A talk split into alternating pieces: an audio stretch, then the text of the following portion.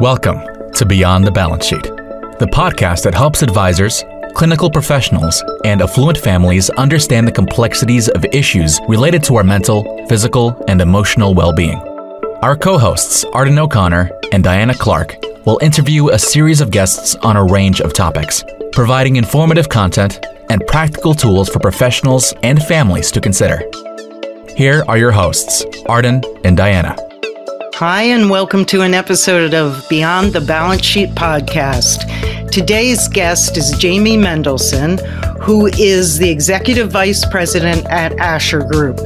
Jamie is passionate about insurance and a go to resource for helping advance planners and fiduciaries integrate life insurance policy valuations into their planning processes.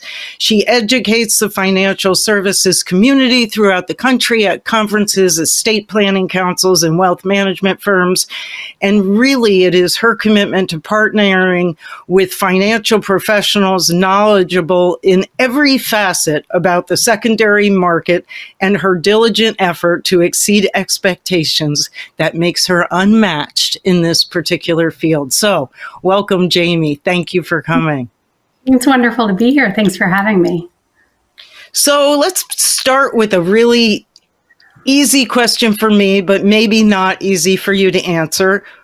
What do you do? No, it's a great place to start. Our firm partners with advisory teams and policy owners all over the country to value existing life insurance policies. So we don't write life insurance, we don't do wealth management.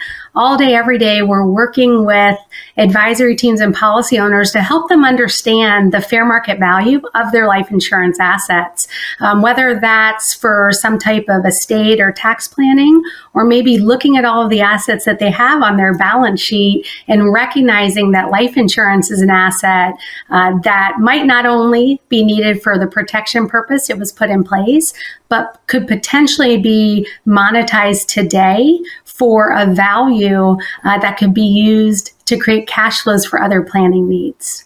So that's what we do all day, okay. every day. Yeah. So let me just ask a really silly sure. question. Let's imagine I bought a million dollars in life insurance. I hit upon hard times mm-hmm. and I could no longer continue paying that premium. Mm-hmm. My impulse, based on ridiculous misunderstanding, is that I needed to just stop paying the policy and I would lose what I'd paid for. Mm-hmm. There's a different way, isn't there?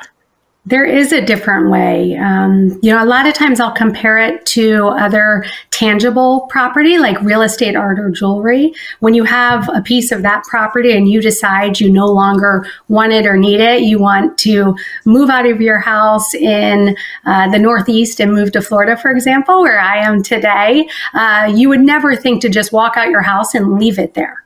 Meanwhile, for decades, policy owners have made a decision that they can't afford their life insurance or they no longer need it.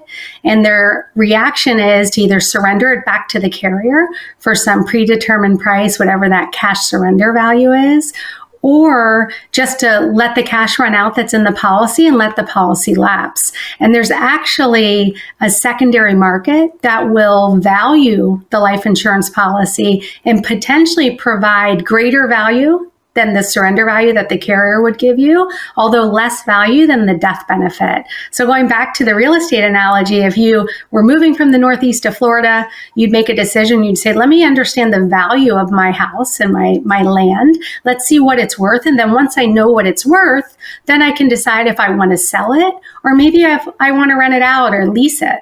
So that option exists for life insurance. If you make a decision, like you mentioned, that you no longer want, need, or can afford a life insurance policy, before you just let it go or hand it back to the carrier, you can value it and see if the market of institutional buyers will actually pay more for the policy than what the carrier will give you you know, and on average, the life settlement industry that we're going to touch on today it averages 7.8 times more than what the carriers are providing with their surrender value when it's a policy that actually fits the market. So that's a great question. So, what kind of policies fit the market? Yeah, so there are buyers, and these are large institutions like um, private equity, hedge funds, pension funds, even foundations and asset managers that are buying these policies. Those buyers will buy all policy types, whether it's term or universal life or whole life products. There's a lot of different life insurance policy types that exist, and the market will buy all of them. But the most attractive policies for the market today are any variation of universal life product. So that could be um, a policy that you have that's labeled uh, guaranteed universal life or current assumption or flexible premium universal life policies. But you know, for all policy owners or advisors that are participating in this uh, conversation today, it's realizing that any policy type could fit the market under the right fact pattern. But usually, the policy owners with universal life policies are going to be most attractive to the current institutions that are buying in this regulated life settlement marketplace. So I'm imagining that there is somebody who took out a life insurance policy, a universal life policy, sure. 30 years ago when their kids were younger. Yeah. And they wanted to make sure that the kids were provided for. The kids are now doing well. Yeah. The spouse does not need it for whatever reason, if there is one. I could see that policy not benefiting the person who takes out the policy during this life and not needed after death. Is this the kind of circumstance Absolutely. where it can come into play? Absolutely. It's really when any of those protection needs change. So someone is selling their business, or maybe to your point, um, you know, the insureds have lived so long that the reason they put it in place doesn't exist anymore. The kids are taken care of, or maybe a spouse predeceases them. Um, or maybe in some instances, we actually have clients that are trying to find an asset that they own, a vehicle to create cash flows for other planning needs, like their healthcare needs or their long term care needs, or to help fund other parts of their plan. And when they have existing life insurance, compared to again that reaction of saying, I don't want to allocate dollars to it anymore, or I bought it for business purposes and I've retired or I've sold my business and they just let it go, to realize it could be repurposed and cash today to fund other planning needs, I think can be a powerful tool uh, for many policy owners and advisory teams to help uh, create the capital needed for other planning needs. So, how secret is this? Because I have never heard of this, and I am pretty well versed in what kinds of things sure. are out there. I may not understand them, but I know it's out there. How secret is this? You know, our family owns Ashar Group and we've been in business for over 20 years. So the marketplace itself, um, although is growing rapidly and, and has um, really taken off, I think, an awareness over the last several years, um, it's been in place for decades. Um, it's just similar to your point. A lot of advisory teams and policy owners aren't aware that it exists. It's very much a niche market. When you think about uh, the opportunity, it's it's significant. Um, this life settlement transaction, when we actually talk about valuing life insurance and being able to monetize it in a regulated life settlement marketplace, that's actually available in 100% of the country. And about 46 states have some type of regulation on the books from departments of insurance and financial services. Uh, but there's not a lot of discussion, unfortunately, by advisory teams. And it's something that can really be an opportunity uh, for policy owners as well as you know, anyone that's in a fiduciary type role, you know, mitigating risk and liability. So I think awareness is growing. Uh, you've seen more advertisement on television or online um, that I think is creating awareness. Uh, but there's a lot of room for growth. I mean, every year, just to give you a general kind of um, idea of the opportunity, every year about 9 million policies are surrendered or lapsed without ever paying a death claim. That's over 640 billion a death benefit that's just being surrendered or lapsed. The whole life settlement industry, uh, from data from about two years ago, stated that 4 billion of death benefit was purchased only um, about 3 or 4000 policies when you so when you think about the opportunity you know over 9 million were surrendered or lapsed and the whole industry only purchased less than 4,000. So there's a lot of room for growth. And I just so appreciate being here today to talk to you and your listeners about this market. So, what is the process? Yeah, that's like, another. Yeah, what's yeah. the process? How's this work?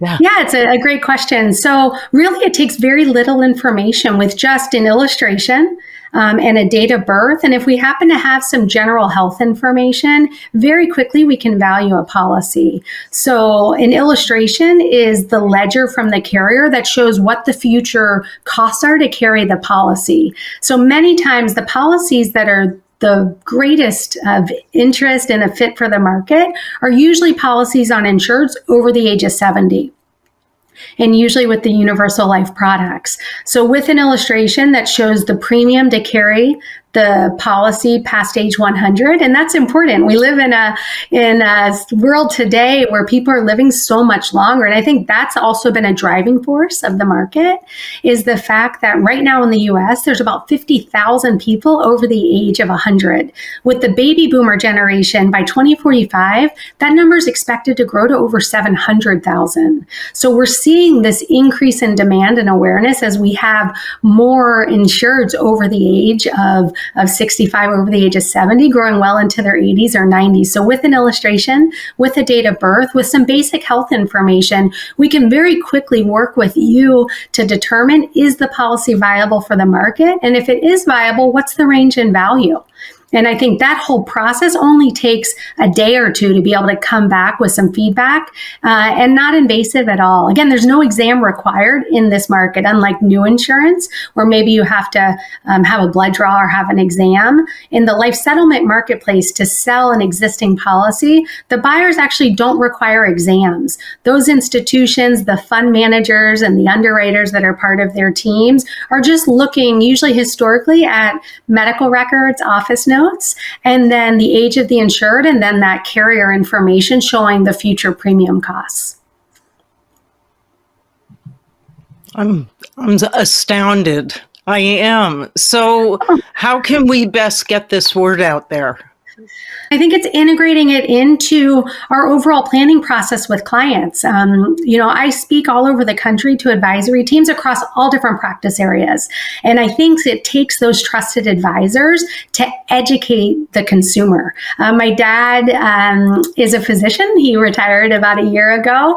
But when we first got into this business and my brother started it, he said, you know, as a physician, it's my job to be aware of all drug therapies and surgical options and give my patients information and then give my advice on what I recommend. But if I'm not staying up on all of the, the new therapies and interventions that are going going uh, taking place, pardon me, um, that could be malpractice on me. And he actually looked at this industry and this option, this consumer friendly solution um, that could create more liquidity for other planning needs in that same viewpoint. The fact that we all go to our advisors for advice, it's everyone's job to educate the consumer, which think is is is one of the big takeaways I hope everyone has from this conversation today so that they know that it would happen. If we can just incorporate it into our balance sheet reviews in our overall planning process when we're looking at the assets our clients have if we can get in the habit of thinking about life insurance and treating it the same way we treat other ordinary property, you know, the real estate, the art, their jewelry, I think that we're going to really put ourselves and our clients in a position to one, recognize the opportunity if their insurance needs or ability to fund change,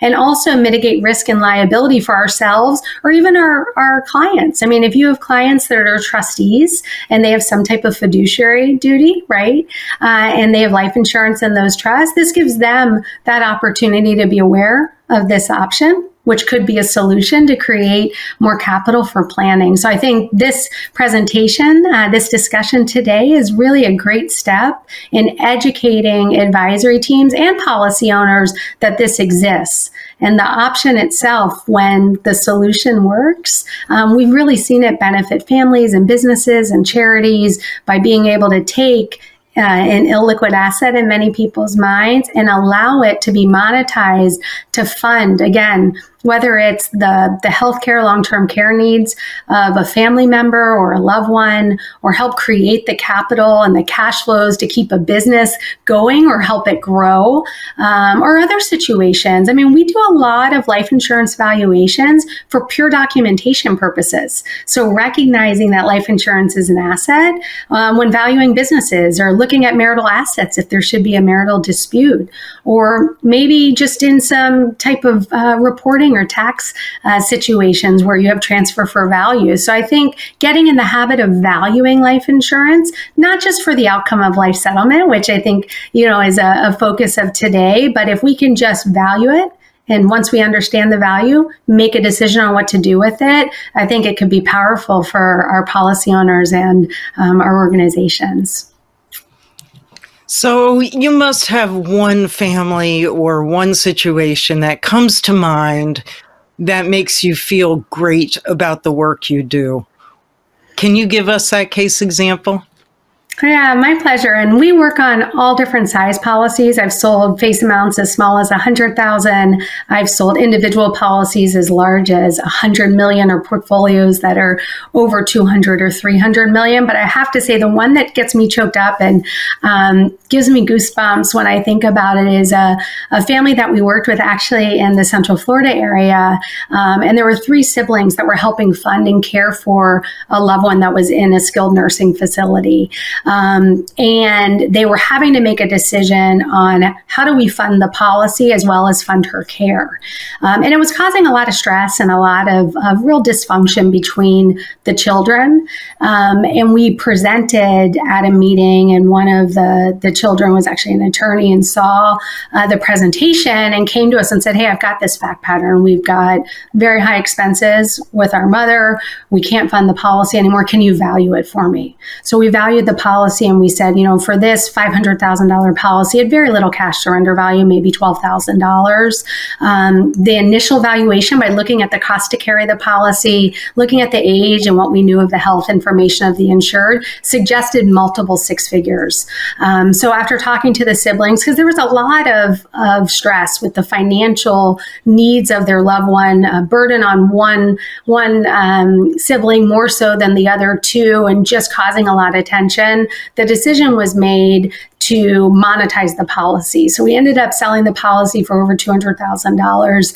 But what was so touching, and it makes me uh, choked up when I think about it, is the mom said, you know, it's the first time in two decades or decade in change that she didn't feel like a burden on her kids. That something she had created with her husband when he was alive was actually going to be able to fund her care and not be a burden on the children. Um, that to me is what this industry is about. Again, we work in all different different types of situations. We work a lot within the corporate world, a lot in the business world. Um, but I would say that one gets to me because I think about. Um, just the impact that we have on others' lives, of bringing relationships back together, um, as well as helping fund some of those important needs. What a wonderful note to end on because it warms my heart hearing this story. So, I appreciate you joining me today, Jamie. And for you listeners, if you've liked this episode of Beyond the Balance Sheet podcast, please like us on your platform of choice. Thank you for listening to Beyond the Balance Sheet, a podcast designed to help advisors, clinical professionals, and affluent families solve some of their biggest medical, psychiatric, and emotional challenges.